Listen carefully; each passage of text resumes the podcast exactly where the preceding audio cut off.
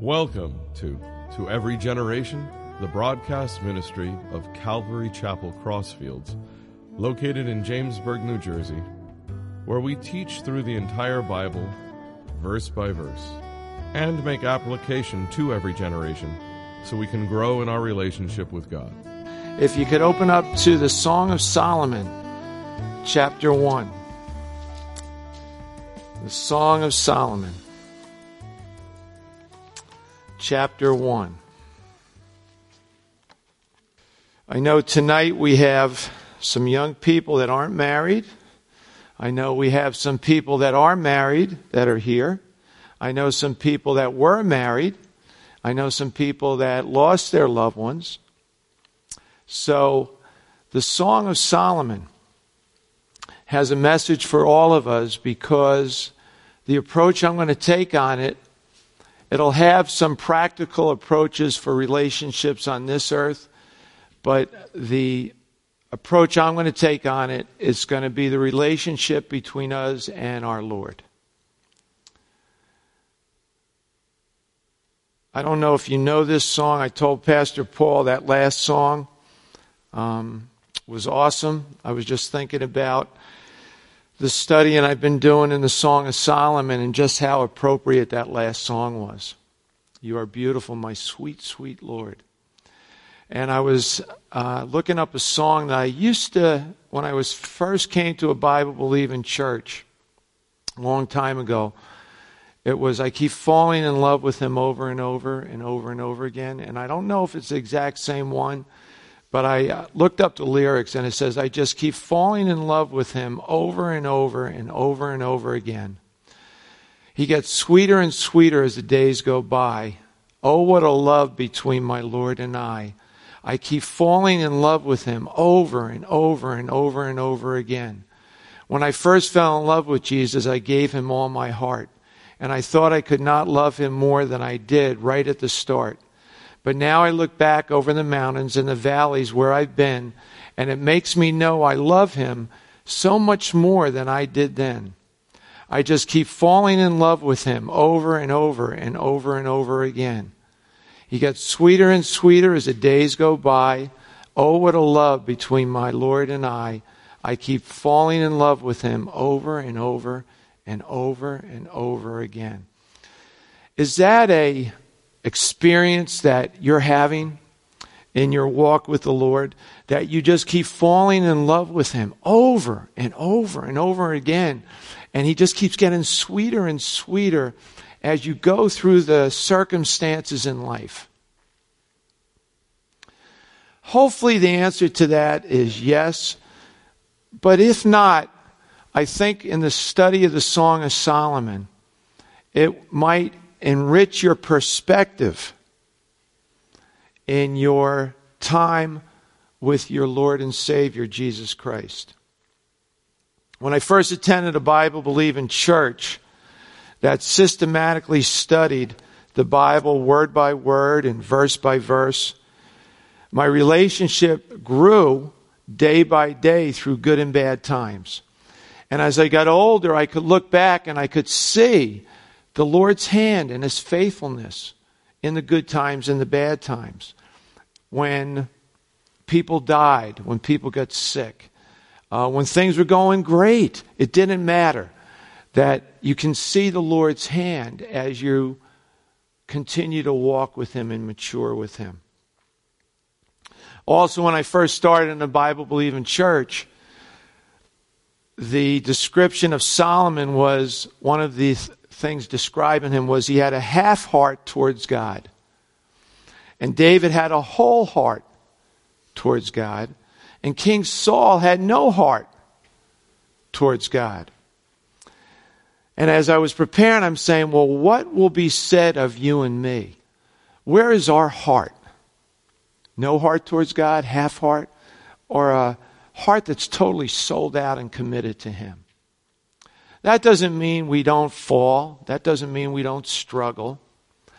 I mean, we know David's story, right? King David.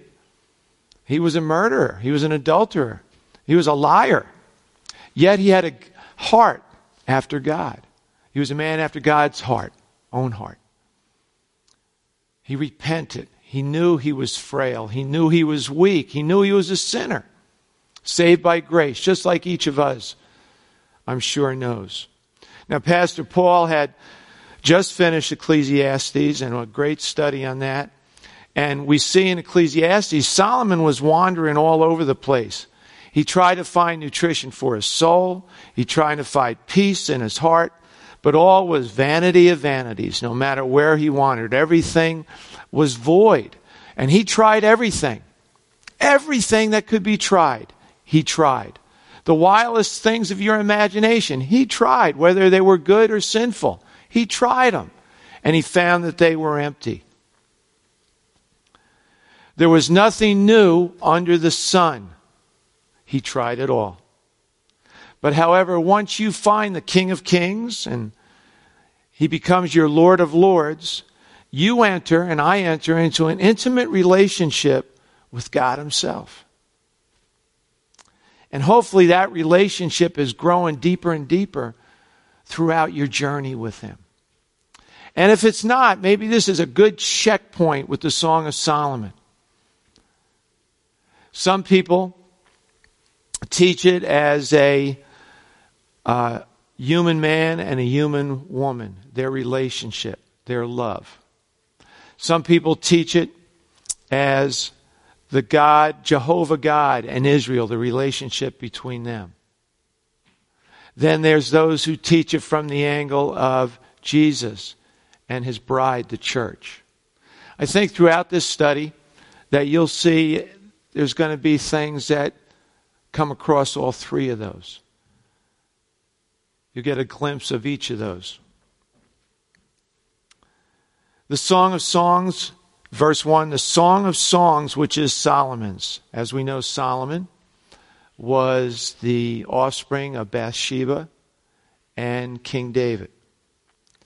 Solomon wrote the book of Proverbs, he wrote the book of Ecclesiastes, he wrote the Song of Songs. In Isaiah 5 1, it says, Now let me sing to my well beloved a song of my beloved regarding his vineyard.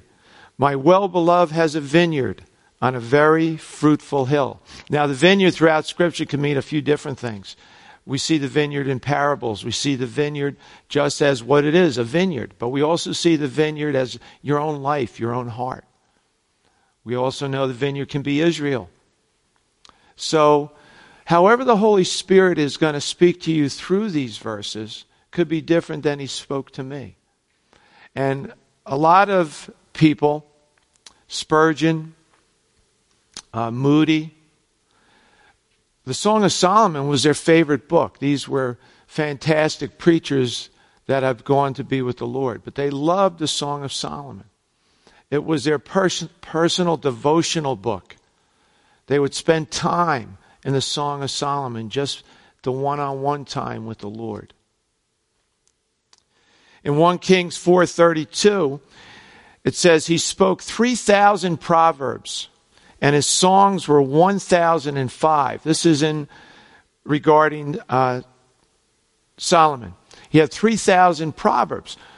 Pastor Paul went through the 31 that were given in the Bible, but he had 3,000 proverbs. Can you imagine? His songs were 1,005, but yet out of the 1,005 songs that Solomon penned, there's only one in the scriptures.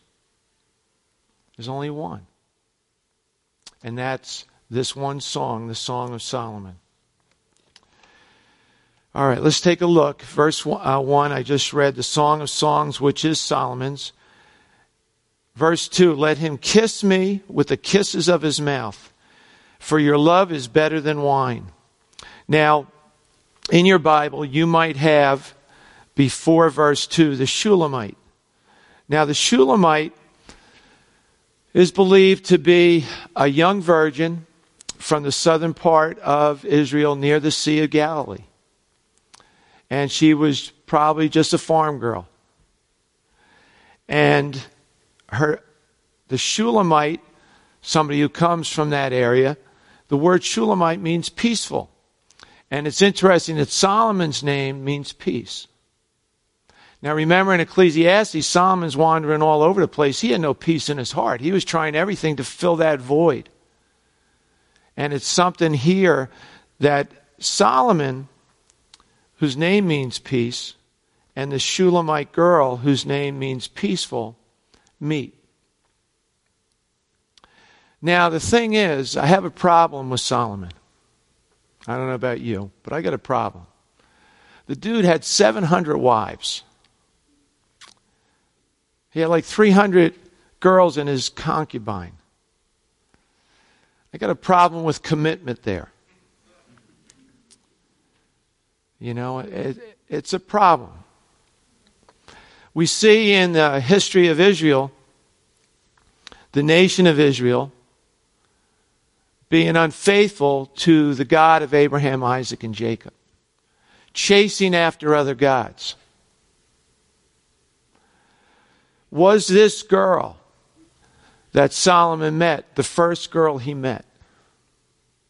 Was this his first love as we read this story? Could have been. We really don't know. We do know that Proverbs was written towards the middle of his life and Ecclesiastes towards the end of his life. But is this when Solomon was pure and just really uh, focused on the Lord? And he saw this young maiden and he was attracted to her. Well, it's pretty neat that right away, I mean, you know, in a love story, usually towards the end of a chapter or maybe towards the middle of the book, towards the end of the book, it gets pretty intense. But they didn't waste any time here in chapter 2.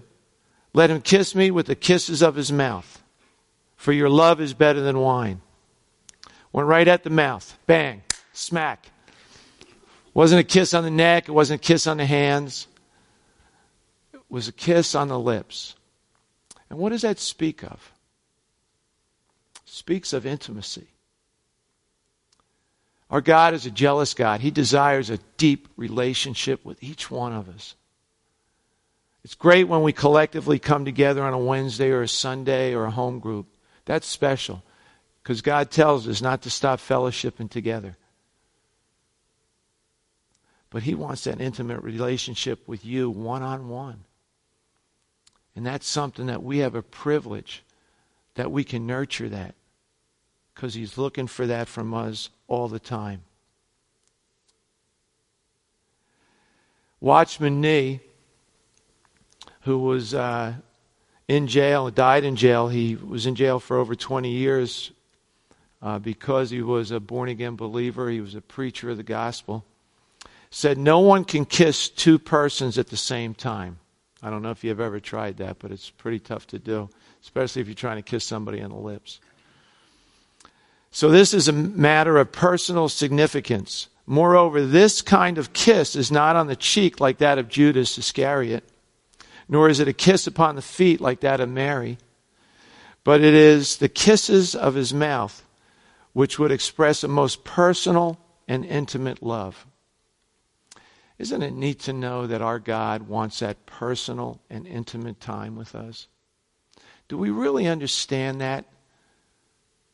How much He is in love with you individually? That if you were the only one, he would have come down from heaven to die just for you. To pay that price just for you because of that love. Think of that word kiss, you know. And in Genesis 33 4, it says, Esau ran to meet Jacob and embraced him. He threw his arms around his neck and kissed him, and they wept. That was a kiss of reconciliation. In Psalm 2, verse 12. It says, Kiss the Son, lest he be angry, and you perish in the way. When his wrath is kindled but a little, blessed are all those who put their trust in him. That is a kiss of, of loyalty, of respect, of honor. In Luke 15:20 it says, "A kiss of," uh, and he ro- arose and came to his father. But when he was still a great way off, his father saw him and had compassion and ran and fell on his neck and kissed him. That was the prodigal son, and that was a kiss of forgiveness. In 1 Peter 5:14, greet one another with a kiss of love. Peace to you all who are in Christ Jesus. This is the kiss of fellowship, the kiss of friendship, the kiss of like a you give to a brother or a sister. And you know, Legia, who I was thinking of when I was studying that was our buddy Mike, Mike O'Grady, who I think greets almost everybody with a kiss. Matthew 26, 49. Going at once to Jesus, Judas said, Greetings, Rabbi, and he kissed him. There was that kiss of betrayal that I mentioned before, Watchman Nee mentioned. And then also Watchman Nee mentioned this one from Luke 7:38. As she stood behind him at his feet weeping, she began to wet his feet with her tears. Then she wiped them with her hair, kissed them, and poured perfume on them. The kiss of worship. So, all different kinds of kisses. And married people, you know, there's a, that kiss of reconciliation or that, that kiss of forgiveness that you give your mate. I think we all know the kiss we give a friend or a brother or a sister. But that kiss of worship for our Savior. That verse continued to say, For your love is better than wine. Let's look at that for a second. Comparing that love to wine. So let's take a look at wine. Wine has limitations before disaster. There's no limitations with Jesus. Eventually, the wine will run out. But you and I can partake of God 24 7, 365. You must use wine moderately, but we can drink abundantly from Jesus. Wine has negative effects. There's no negative effects with Jesus. In Psalm 36 8, it says, They are abundantly satisfied with the fullness of your house, and you give them drink from the river of your pleasures. And in Psalm 1 3, it says, He shall be like a tree planted by the rivers of water. That's you and me. We take water to quench our thirst or get rid of cotton mouth or dry mouth. But we can partake of God's Word all the time. We meditate on His Word. We're like those trees in Psalm 1, planted by the streams of living water. And we're just soaking up that fresh water into our bodies. We never want to be dehydrated by neglecting God's word. Hopefully, you would never go throughout a day without hydrating yourself with water. How much more important it is the water of God's word. Wine has a cost. The price must be paid for it. You can look at that as just purchasing the wine, or you can think about the price that must be paid if it's overindulged in. But Jesus paid the price, and we can drink of him freely. There's no cost on our part. The price has already been paid. Verse 3 of chapter 1 Because of the fragrance of your good ointments, your name is ointment poured forth. Therefore, the virgins love you.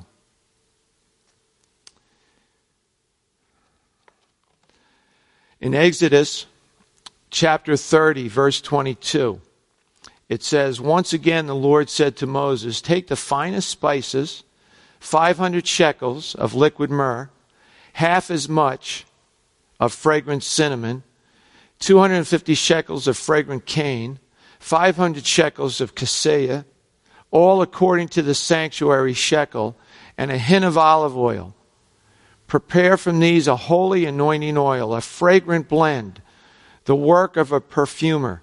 It will be a holy anointing oil. Use this oil to anoint the tent of meeting, the ark of the testimony, the table and all its utensils, the lampstand and its utensils, the altar of incense, the altar of burnt offering and all its utensils, and the basin with its stand. You are to consecrate them so that they will be most holy. Whatever touches them will be holy. Anoint Aaron and his sons and consecrate them to serve me as priest. And you are to tell the Israelites, This will be my sacred anointing oil for the generations to come. It must not be used to anoint an ordinary man. And you must not make anything like it with the same formula. It is holy, and it must be holy to you. Anyone who mixes perfume like it or puts it on a layman shall be cut off from his people. Wow. Whatever touches them will be holy. Before we apply that to you and to me, the origin of that anointing was from a practice of shepherds. Lice and other insects would often get into the wool of sheep. And they got, when they got near the sheep's head, they could burrow into the sheep's ears and kill the sheep. So ancient shepherds poured oil on the sheep's head. This made the wool slippery, make it impossible for insects to get near the sheep's ears because the insects would slide off. From this, anointing became symbolic of blessing, protection, and empowerment. Holiness means set apart, to set something apart. Jesus anoints you and I with his Holy Spirit. In Bible times, people were anointed with oil to signify God's blessing or the, or the call, his call on that person. A person was anointed for a special purpose to be a king, to be a prophet, to be a builder. Another meaning for the word anointed is chosen one. The Bible says that Jesus Christ was anointed by God with the Holy Spirit to spread the good news and free those who have been held captive by sin. After Christ left the earth, he gave us the gift of the Holy Spirit. Now, all Christians are anointed. You and I are anointed by God, by His Holy Spirit. And we are chosen for a specific purpose in furthering God's kingdom. Now, 2 Corinthians says 1 in 121 to 22. Now, he who establishes us with you in Christ and has anointed us is God who also has sealed us and given us a spirit in our hearts as a guarantee. The outpouring of God's Holy Spirit that we see throughout the Old Testament is different from the filling of God's Holy Spirit when we receive Him as our Lord and Savior. The outpouring was a unique coming of the Holy Spirit to earth the filling happens whenever we are surrendered to God's control of our lives. We are commanded to be filled with the Spirit in Ephesians 5:18. In this regard, it is possible for the believer either to be filled with the Spirit or we can quench the Spirit by our behavior, by our decisions. In either case, the Holy Spirit remains in us. God is faithful even though sometimes we are faithless. In the Old Testament, the Holy Spirit would come and go. But the filling of the Spirit from the New Testament church on, He stays within the heart of the believer. As we submit more and more to God's will, we will see the Holy Spirit control us more and more. We never want to quench the Spirit. We do that by rebelling against God, by the things that we learn in His Word. The Holy Spirit in us, there's a, there's a tug of war once you receive Christ, isn't there? From what your old life used to be to now your new life in Christ.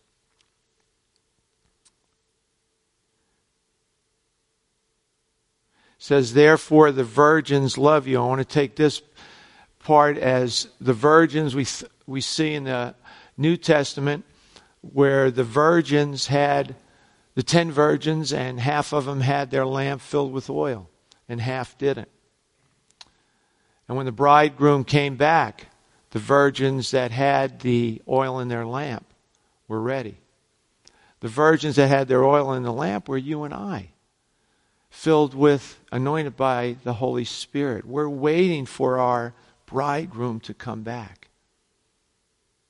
And I think it's real cool that as we're looking at the Song of Solomon, we want to develop that love relationship deeper with our bridegroom Jesus before he comes back and we meet him face to face.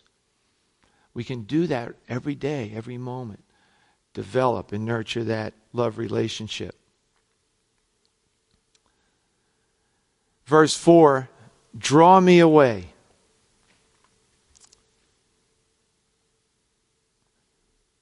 Let me go through the verse and then I'll go back and break it up with a couple of the people that are speaking. It says in verse 4 Draw me away.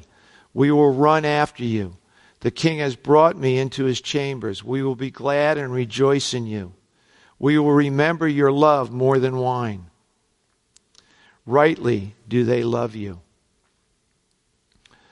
In any relationship, if we take it on a personal uh, level, when you were courting your mate, or if you're not married yet and you're in a relationship, when you first started courting that person, it was a, do- it was a desire in your heart to touch their heart. You wanted to know what they were interested in. What did they like to do? Even the very food that they like to eat. And you would try to do those things that they like to do. You were trying to draw them into that deeper relationship with you. Well, notice in verse 4 it says, Draw me away. God's Holy Spirit in us is always in a position is always trying to draw us closer into that relationship with our God. The Bible says as we draw near to Him, He draws near to us. But understand that that drawing comes as a result of God's mercy and grace. What is the desire of our heart tonight? Is it to become closer to our love, Jesus Christ? Is it to get tighter to Him? Is it get to know Him better? That we can smell the fragrance of God in our presence.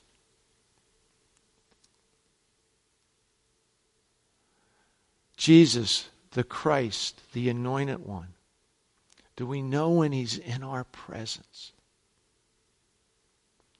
That can happen collectively in a, in a church service.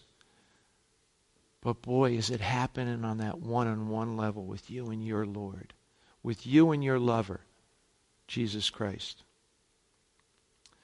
As we go back in that verse, draw me away, the daughters of Jerusalem answer, We will run after you. And there's a debate on who the daughters of Jerusalem are.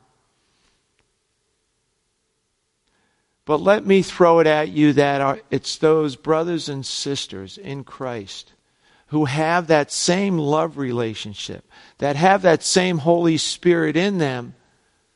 And we are all here on a Wednesday night running after our lover Jesus. Aren't we? Aren't we here for that reason? That we would grow in the grace and the knowledge and the love and the recognition of Christ in our hearts as we come together to build each other up in the body of Christ, to spur each other on to good works, to encourage each other, to laugh with each other, to cry with each other, to pray with each other. That's what God calls us to do.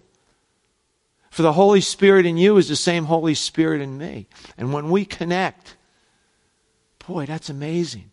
That's a supernatural thing that takes place. And then the Shulamite, the girl, says, The king has brought me into his chambers.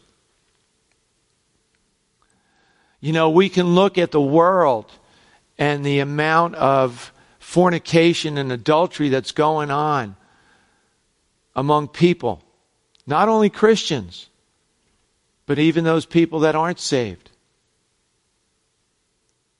Sin is not only happening in the church, but it's happening in the world. And God calls us to a higher calling. He calls us to a place of developing relationships. Just like we're developing a relationship with Jesus, so it is we should be developing that relationship if you're single with that girl or guy that you're being attracted to. But that relationship can only develop if it's founded in Jesus Christ. There's no relationship outside of Christ. It's not going to go anywhere. It's not, it's not ordained by God if God is not at the center of it. And young people, I know sometimes you're, you're fast to run into a relationship when you don't even know the heart of the person that's out there. A good way to find out the heart of the person is see how's their heart towards Jesus Christ. Their heart should be hard after Christ first before it's hard after you. And married people, as we see this dialogue between the Shulamite woman and, and the king, there's an encouragement, there's a building up, there's, there is nothing negative being said here. Maybe we need to take a check. How are we in our relationship with our mate? Do we look to build them up each and every day? And if not, let's start doing that. Let's do it. The king has brought me into his chambers. You know, that's the bedroom, that's the intimate time. It's a consummation of a relationship. It's not a one night fling. It's not a five month thing and then thrown off. And this is where I said at the beginning I got a problem with Solomon. You know, this is a beautiful song of Solomon. It was the top of the chart song of those 1,005 songs. It was a number one hit. But something happened in Solomon's heart. Remember, it's a half heart towards God. And definitely a half heart if this was the first woman he fell in love with, because there was over 700 more after this. That's crazy. But I think it's a warning to you and I that we can be easily pulled away by other lovers, by the world, by the flesh, by the devil, by things that take the place of our first love. Think of the book of Revelation.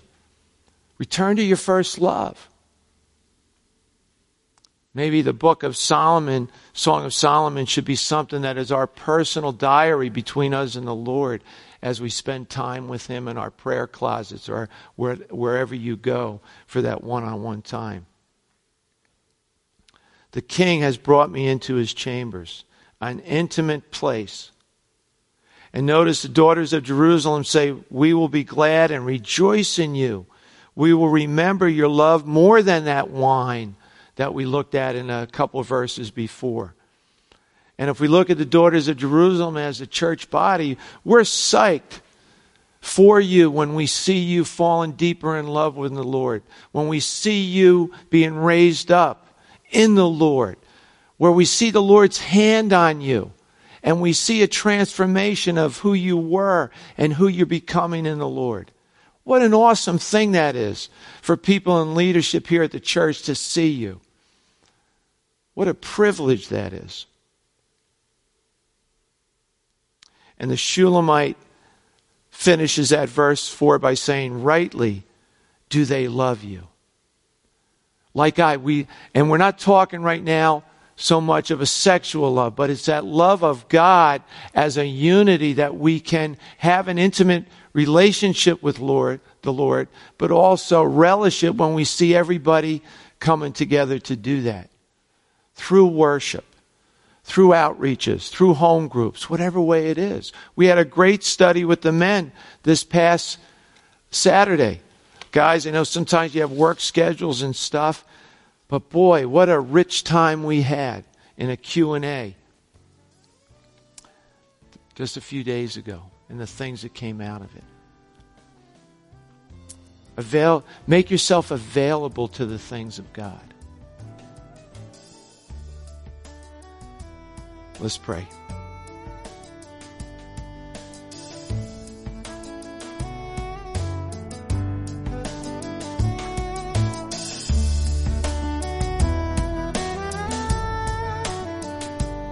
You've been listening to To Every Generation from Calvary Chapel Crossfields, We're located at 15 Half Acre Road in Jamesburg, New Jersey.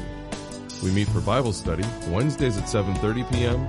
and Sunday service begins at 10:30 a.m. On Sundays we have children's church for all ages in addition to infant and nursery care. You can find out more about the ministry here at Calvary Chapel Crossfields by going to cccrossfields.org. Thanks for listening and may God bless you.